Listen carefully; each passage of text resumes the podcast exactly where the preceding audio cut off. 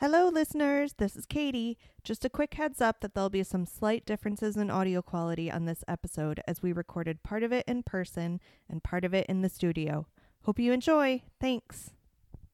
One, two, three, four. Screen time, screen time, screen time, screen time, It's my screen time welcome to It's My Screen Time Too, the podcast where two moms review the best and worst in children's programming, from Netflix reboots and YouTube shorts to Disney classics and Pixar blockbusters. We watch, you listen. Find out what you can tolerate watching for family movie night, what to avoid altogether, and what you'll want to watch alone voluntarily. I'm Deborah. And I'm Katie. and I have three kids. Tony is 12, and Libby and Nate are nine. And I have two kids. Jay is six and Kenny is three. And today we're thrilled to be recording our first podcast in person since 2019, and we're joined today by our dear friend Leah Wida. Hello, I'm Leah. I have zero kids, two dogs, and one cat. and you might remember Leah from some of our previous in person podcasts. She joined us for our review of Spider Man Into the Spider Verse and our super old toy opening video review. Mm-hmm. Glad to be back. we are thrilled to have you. Our kids are pretty adorable, though. They are, especially when um, we're on vacation away from them. Yeah. you really miss them a lot. Uh, we like to tell a quick story. About how awful, wait, about how awesome or occasionally awful our kids are, um, just to get the mom stuff out of the way at the top so we're not bothering you with little anecdotes all throughout the podcast. So, Deborah, what have your kids been up to while you've been away? Anything cute? Well, I showed a adorable video of one of my kids, nine-year-old Nate, singing Hamilton um, to the baby shower group last night. It That was, was the best thing I've ever seen. Oh my gosh. It was really great. As your kids get older, you're less able to manipulate them to do things you want them to do. Like when they're babies, you can dress them however because they can't even like do buttons. Right. Um so it was Spirit Week at my kids' school last week and they had hat day and I definitely took the opportunity to send them to school looking like little newsies. Oh. But I feel like they're just on the cusp of not letting me do that anymore.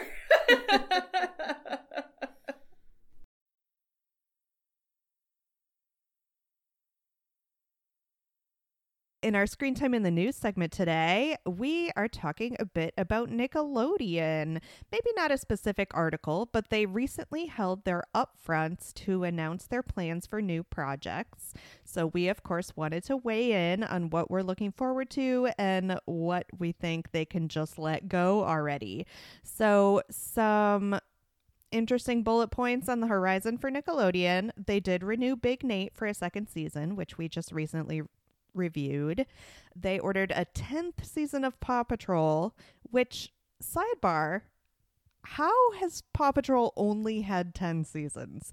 Because in my head, it's had like maybe 10 million. I know, but this is like traditional TV where they do so many. It's not like 10 episodes per season, it's like 30 episodes per season. That's fair. That's a good point. Um, so there'll be a new season of Paw Patrol, a spin-off just for Rubble, which I know Rubble is a favorite of yours. So are you excited about this? I'd watch it. and a second Paw Patrol movie. There is going to be a 14th season of SpongeBob SquarePants in addition to additional seasons of the two already existing spin-offs from S- SpongeBob. I'm speaking in this tone because I don't know much about SpongeBob. I don't really care for it, so I have not introduced my kids to it. I don't know, where do you fall on SpongeBob? It came out in 1999, which is after I graduated from high school, but I feel like it's from my childhood, which is weird. Oh, we- weird. I don't know. My kids like it and think it's funny. Um, when I first met Jeremy, he lived with a roommate who really liked SpongeBob. Um, and then I just went to a middle school production of SpongeBob the musical. Oh, because my friend's um, son was in it and it was super fun. I really want to see the Broadway show sometime.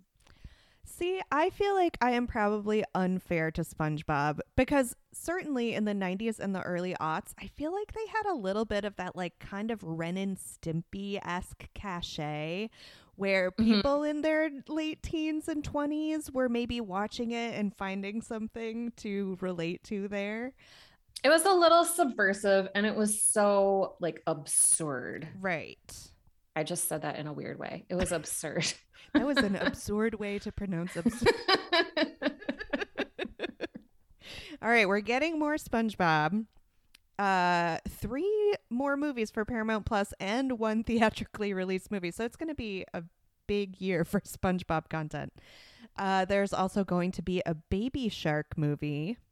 Uh, they are making a live action version of the Loud House cartoon, which I was kind of interested to see that Nickelodeon is biting off on Disney's we much we must make live action versions of all our cartoons.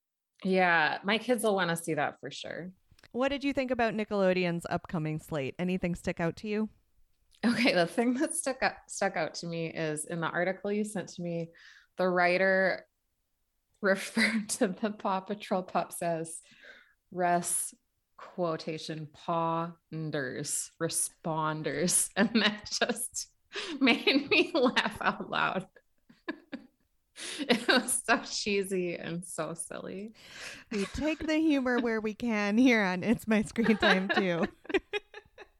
As we've said before, Nickelodeon sometimes gets the short end of the stick with us because it's so much easier to, to just go to streaming platforms. Um, but now that we have Paramount Plus, I guess maybe that'll be less of an issue.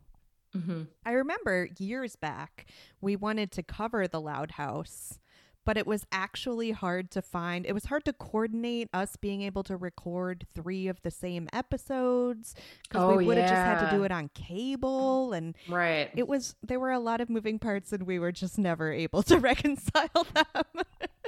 Well, maybe we can review the live action version. yeah, maybe that'll have to be our, our Loud House entry. Shall we move on to the main event? Sure. Today we are talking about The Wonder Years. This is the reboot. It's a reimagining of the classic that aired from 1988 to 1993. There were 115 episodes on ABC. You all remember the classic. Um, it starred Fred Savage. Um, the new one, however, premiered September 22nd, 2021 on ABC. New episodes air on Wednesdays. You can also stream the show on Disney Plus and Hulu. This reboot is set in Montgomery, Alabama in the 1960s. The original was set in sort of a Anytown, USA type of town. Um, and the new reboot centers on a black family, whereas the original centered on a white family and the cast was not super diverse and it didn't delve too much into topics of racial injustice. Even though it was set in 1968, but we'll get into that. Right. So we picked it because we wanted to choose something we were really excited about for our first in person podcast in more than three years. We knew Leah would be joining us. We didn't want to make her watch a preschool show. I would have uh, declined the invitation. And we watched the first three episodes, all of which were directed by Kevin Arnold himself, Fred Savage, who's also an executive producer on the show. We watched episode one, pilot, episode two, Green Eyed Monster, episode three, The Club. We'll quickly go through the episodes one by one and then move on to our more general thoughts. All right, so in the pilot, we meet the family. Uh, the young protagonist is Dean, and he is 13, 12, 13 years old. And we also meet his parents and his older sister, and it is revealed that his oldest brother is off fighting in Vietnam. The main crux of the episode has to do with Dean trying to organize a baseball game between his Little League team, which is all black players, and his school friends' Little League team, which is all white players. Um, and he starts to feel really proud of himself and optimistic about the role he can play as a unifier. And then the episode culminates, uh, or the episode closes with the death of Martin Luther King And that, of course, casts a pall over any success they may have felt about organizing this interracial baseball game. Leah, what did you think of the pilot? I loved it. I thought it was super fun. I liked some of the callbacks to the original show. Like the one that sticks out in my brain the most was when the um the Winnie Cooper proxy. I can't I'm blanking on the new character's name. Yes, Keisa. When I think it's like a shot for shot recreation of Keisa kind of like slow mo walking onto the school bus. and he's got his internal monologue about how she's so great and he loves her. So that that happened early in the episode and it kind of got me from the jump because I really liked the original show when I was little and it was on. So yeah, I, I'm overall thumbs up. I thought all the actors were were good. Like they were they were cute and charming, but they were also good like young actors. hmm Yeah. How about you, Deborah? I liked it. Honestly, I cried at the end. It got me right here. I'm pounding on my heart. I thought it was really sweet. It's so rare to find a show that is kind of aiming for this demographic. Like it really is a family sitcom. We don't see too many of those anymore. I thought it was off to a great start. I really liked the coach of the baseball team too. He was kind of a good chump, sort of goofball, but then also like had some good serious angles to him too. Like even in just the first short episode, he was silly and he was serious, and I enjoyed that about him. Mm-hmm. And he had great hair. Yeah. All right, should we move on to episode two? Sure. In this episode, Green Eyed Monster. Oh, yeah, I forgot to mention the thing that sets off the whole plot of Green Eyed Monster. So sorry. Oh. I should have closed with that. So Dean finds, like, sneaks off, finds his best friend kissing Keisa. And um, this episode is all about how he's feeling terrible that his best friend is uh, going out with his crush. And the best friend knew he had a crush on her, um, but he uses the death of Martin Luther King Jr.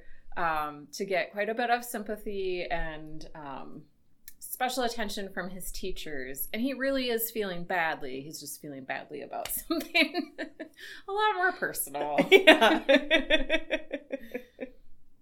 I liked how he was kind of processing his feelings in that way. Like he sort of knew he was taking advantage Mhm. of a situation, but he was also definitely feeling things that were real. And now that we're talking about it, it's reminding me of a story that all of us were laughing about really hard last night.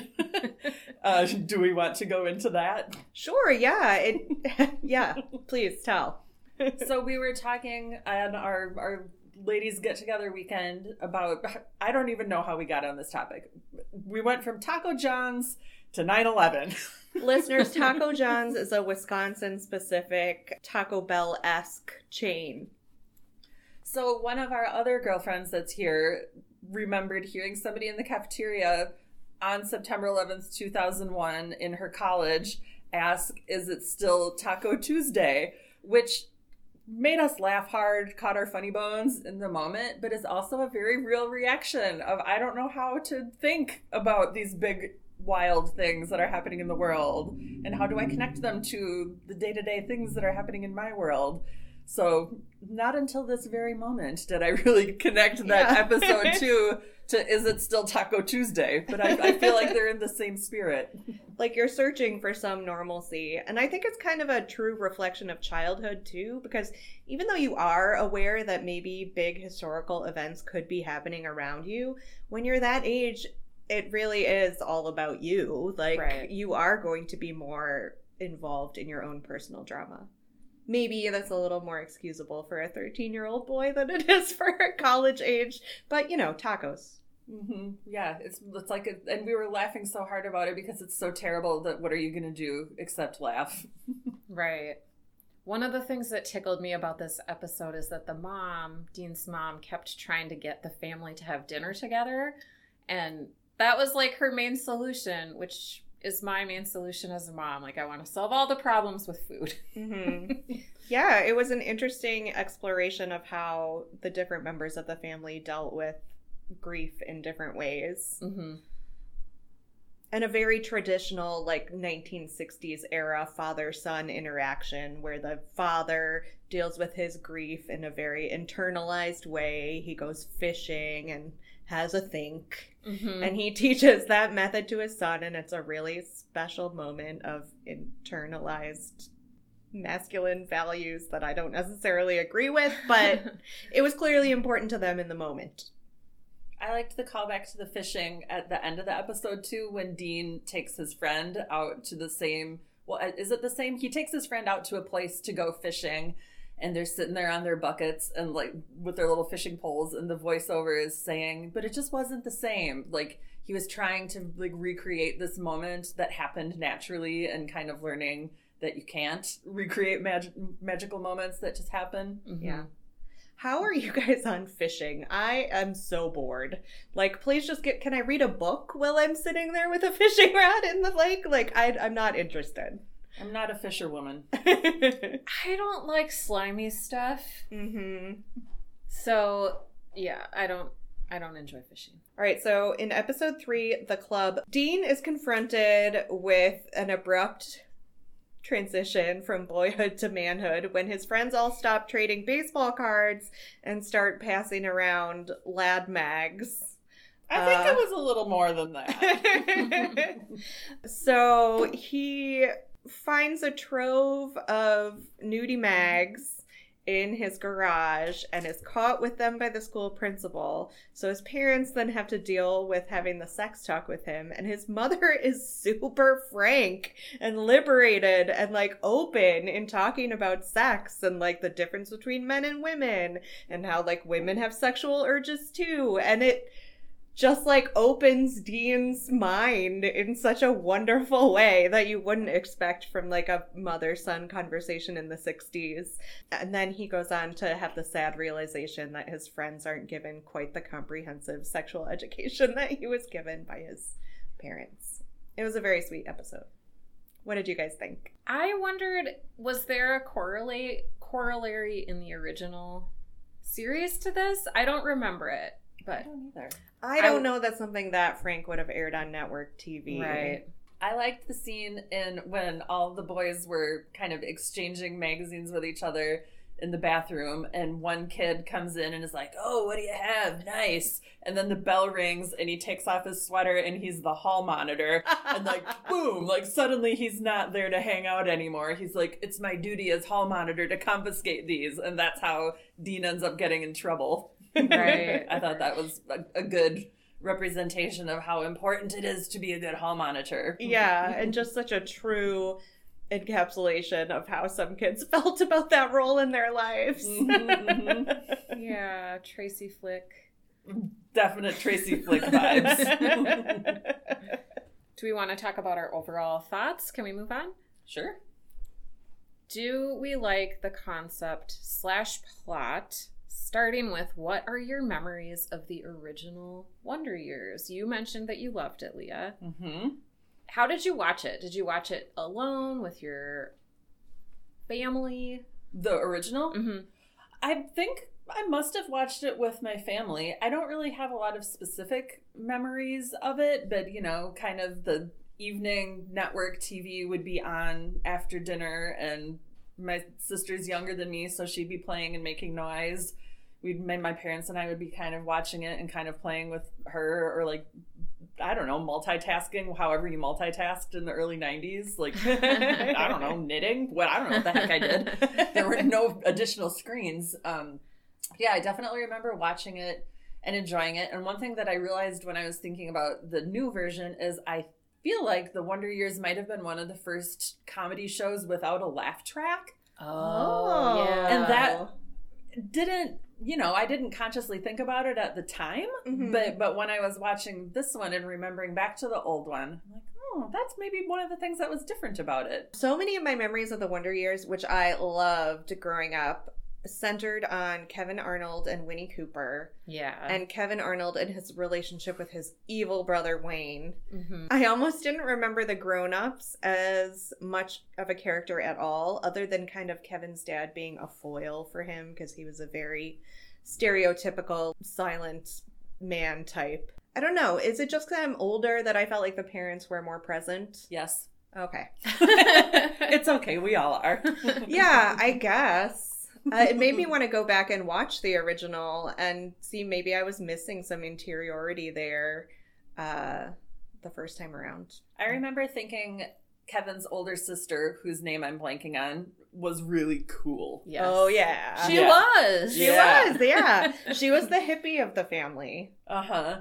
And I, I think it'll be interesting to see how the sister on the reboot, like how her character kind of grows and develops, because I, I definitely remember the older sister on the original being like, oh my gosh, she's a hippie and she has awesome hair and like these flowy, suede, fringy clothes. She was so cool. So, how are they gonna, like, how will the new character be parallel or not? hmm I had to look up if in the original did any of Kevin's siblings or did anybody go to Vietnam. I was trying to remember if like that part of the new family with the older brother off at war was in the old version or not and I think that it wasn't. I didn't google very hard if we're being honest.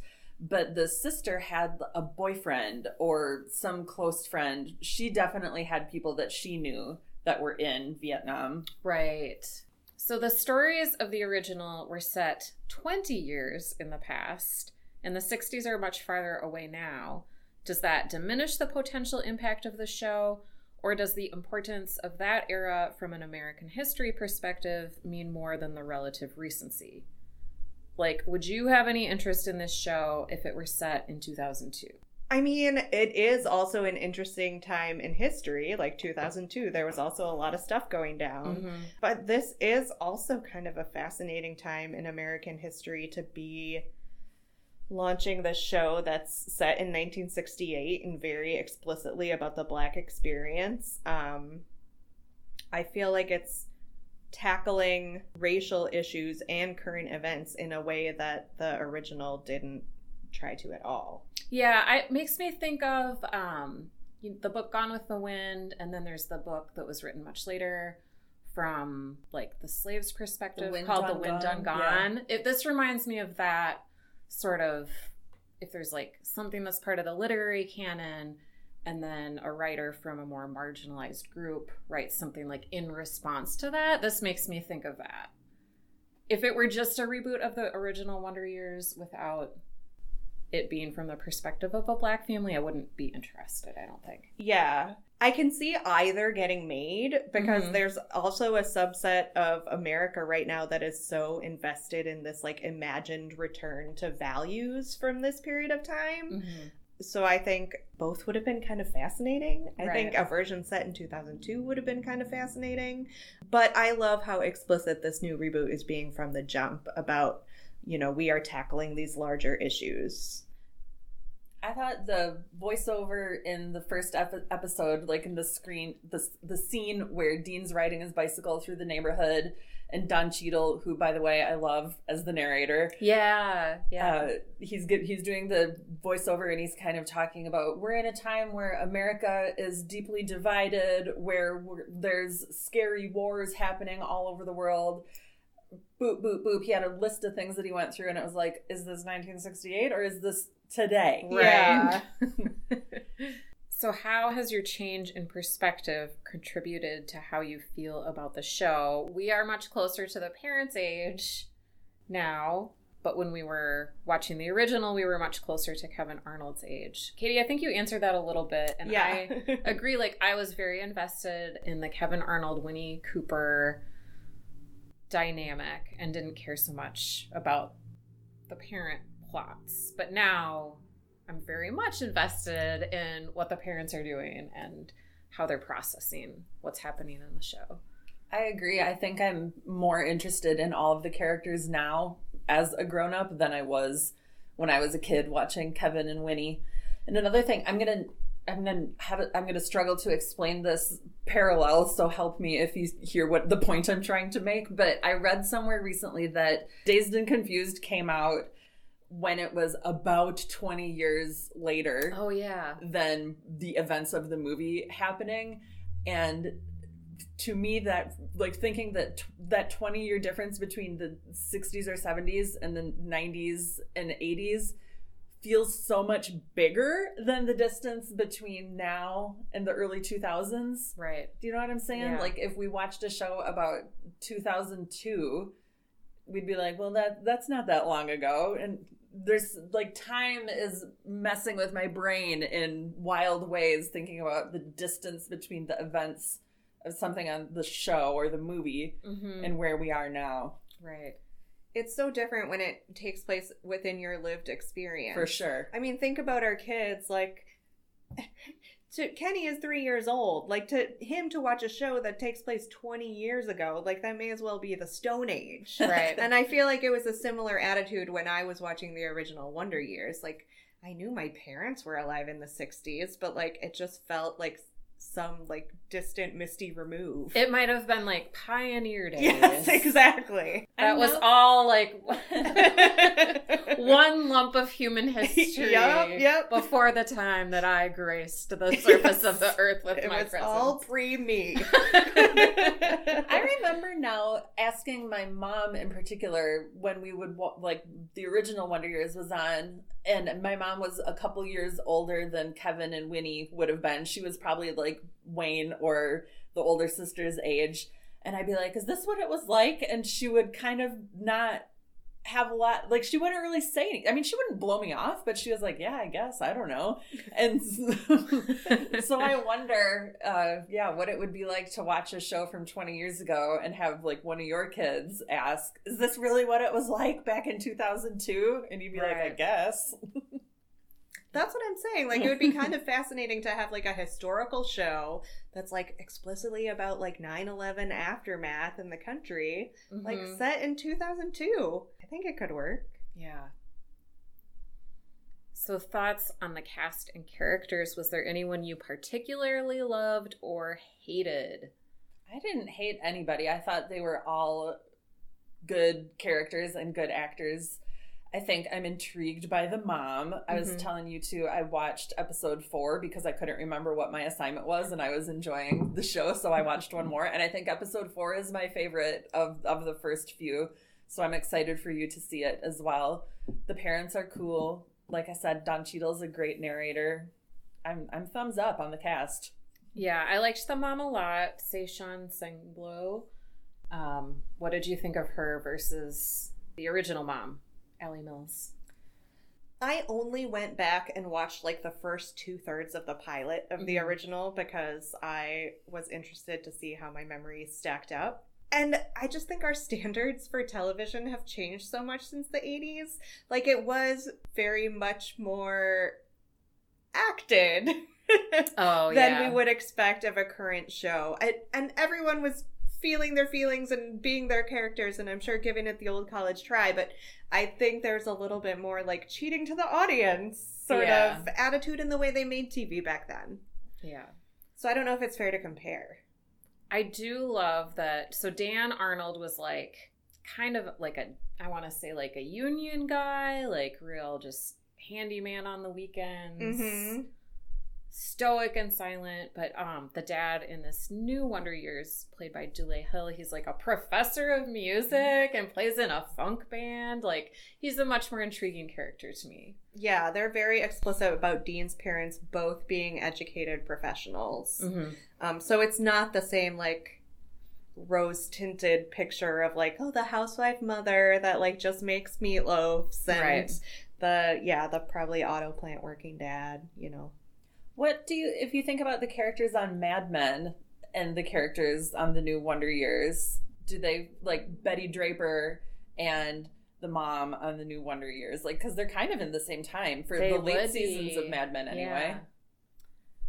Yeah, Leah's zipping ahead to our grown up show comparison. Oh, darn but- it. I didn't read the outline. I know you sent it to me, but I came unprepared.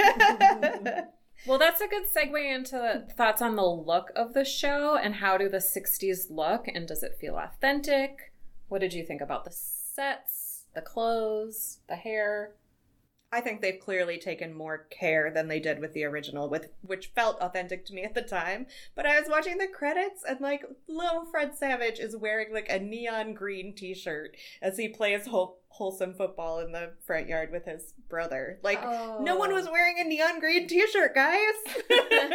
Did he like get a stain on his costume and they just pulled something out of the back of his car to put on? I thought I love the look. I, I the look reminds me a little bit of Mad Men in Yeah. terms of like mm-hmm. the quality of set design and the the style of the costumes. I think they did a nice job. Yeah, the s- older sister and her countercultural outfits. I loved them Yes. so much. Her mini skirts and Yes. her big earrings. Yeah, Mhm. yeah, those are great. so great. Okay, what are your thoughts on the use of music? Streaming rights of the original were held up for ages because of the use of such iconic 60s music. Is the music of the new version as impressive? They've used a couple like classic Otis Redding tracks. Mm-hmm. The thing that they did that really surprised me is I don't think they reused the original theme song. Like they didn't. Uh, they didn't. What would you Yes, exactly. That Joe Cocker song is like so iconic to the original. I kind of just assumed they would remix it or like have another version of it being sung. And I thought that was an interesting choice. That almost felt like distancing it from its ties to the original. Mm-hmm. Yeah. Can I tell you a spoiler, or is this a no spoiler zone? Does it come back? tell us? You can tell. You can okay, tell okay, good, good. So they pulled a Fraggle Rock because they did the same thing with the pilot Right. of Fraggle Rock. They didn't play the iconic uh, opening credits, so the whole time we were like, "Did they take it away?" And then they pulled it out at the end of the episode. But yeah, I didn't hear it anywhere in the first three. It brought it shows up in episode four. Oh, I'm so relieved. And it's good. I'm so relieved. Do you know who does it? I don't know who actually. Perf- can I just blow it? Like, can I just say what happens? Yeah. And you can edit this out if you want to. Fast forward 90 seconds. Yeah, spoiler listeners. alert, y'all. So, episode four is Take Your Kid to Work Day. And it starts out that Dean goes to work with his dad, who has, like you said, he's a music professor and a like musician that plays in a band. And he has band practice that day. So that's when the song shows up. For one, his band plays it. Oh, It's so good. And then the he go the part the other part of episode four that's really good is he ends up his dad's like ah, I can't I can't do this like he's getting in the mess he's getting in the way he's making a mess I can't have him at band practice so he ends up going to work with his mom for the rest of the day and that's really good that's definitely more like Peggy and Mad Men type of vibe Nice. Nice. uh huh. But when the dad's band plays the Beatles slash Joe Cocker song, gets ya. It's good. Oh, I'm so glad, Leah. I'm so pleased to hear that. Can we segue back for a second and talk about Dule Hill? Yes. Because he plays Dean's father, and so much of this episode is just going to be like me confronting the fact that I'm old now. But like, I have had a crush on him since The West Wing, and the fact that now he is playing the father on the Wonder Years really makes me feel my age. So then I went back and looked up old photos of Dan Lauria, who played the father on the original. Did Wonder he make Years, your heart go just to see if like he was cute when he was young? He had some real eyebrows, and I am a noted Peter Gallagher fan, Oh, so boy. I don't have a thing against eyebrows, but. He just didn't have the same effect on me as a young Dule Hill. Yeah, he's he's got the like the cool part in his hair, and he's got a little bit of salt and pepper in his beard. mm-hmm. Dule's doing all right. Yes. And there's a funny sequence in the first episode where Dean is talking about how his dad's line is always "Be cool, Mhm. be cool," and it shows like I'm in a number of situations where he's just trying to get everybody to be cool. I liked that a lot. Yeah. I It like that me. too, and and that one like one of the parts of that montage is they the family's in the car and they got pulled over. Yes, and, and yeah. like the the tone of his be cool is different in that one than it is in the rest of the montage right. so it was another like one of your first points deborah was kind of that it's more specifically acknowledging the the racial existence of 1968 slash today Right, right, right, right. Oh yeah, and rewatching that little bit of the original pilot, the narrator, who I don't know who voiced the narrator on the original one, explicitly said, "In some ways, those were the last wonder years of the suburbs," or something. Like he very explicitly states the title of the show. Yeah. And it's just so interesting to now have this other series that's set in the same year and be like, no, dude, these weren't the wonder years. It was like a terrible, tumultuous time Right. in American history. Like, come on, Kevin. The original narrator, I, I had in my head that it was Bob Saget, but it was Daniel Stern. He's one of the robbers in the original Home Alone. Oh, Okay. Yeah. that's funny. now I'm picturing Fred Savage growing up to be Daniel Stern, and it is not working. So let's talk about the length and the structure. Was this on your radar, even though it aired on a broadcast network?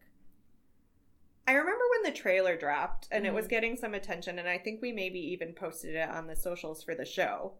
But then crickets. I had forgotten it existed. I didn't realize it aired in sequential fashion on broadcast television at all. I just happened to see the icon on Disney Plus and be reminded that it existed.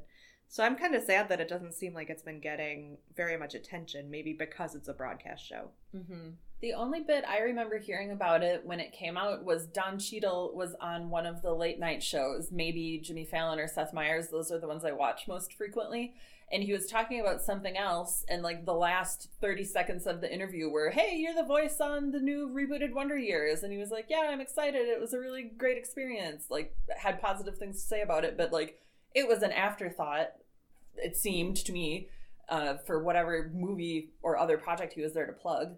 So, what movie or show for grown-ups does this compare to? Take it away, Leah. Well, I've pulled Mad Men out of my hat twice. I think the the time, the look, the awareness of how things are not as like surface level great as our false nostalgic memories try to paint them to be. Mm-hmm. That that's probably the thing that is most uh, similar to me. Right, right.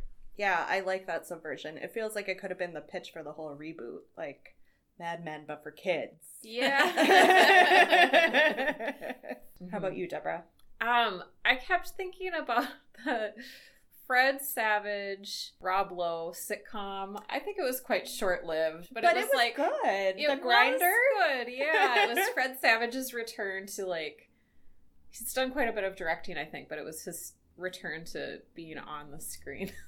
I just love Fred Savage so much. Yeah. Do you remember when everyone was recirculating that rumor that Paul from the Wonder Years was Marilyn Manson? I do.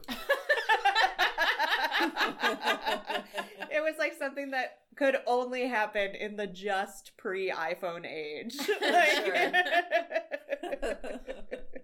That would be wild.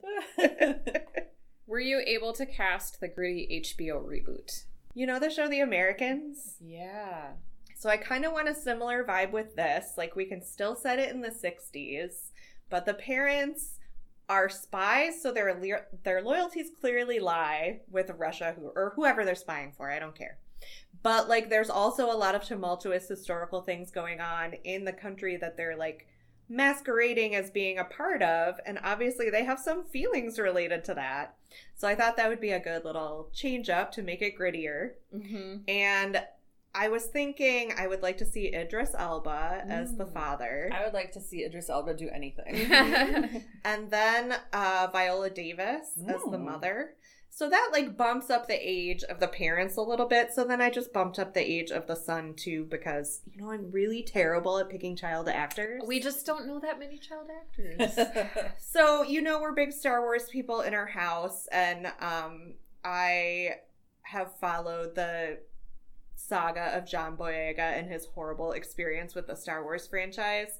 So, I would like to cast John Boyega as the lead ro- child role. I think it would be fun to go like a Bojack Horseman style animated version where I don't know how HBO this is or is not, but but like Bojack has comedy moments and like deals with real issues moments. So maybe that could be a, a new twist is just animate the whole thing.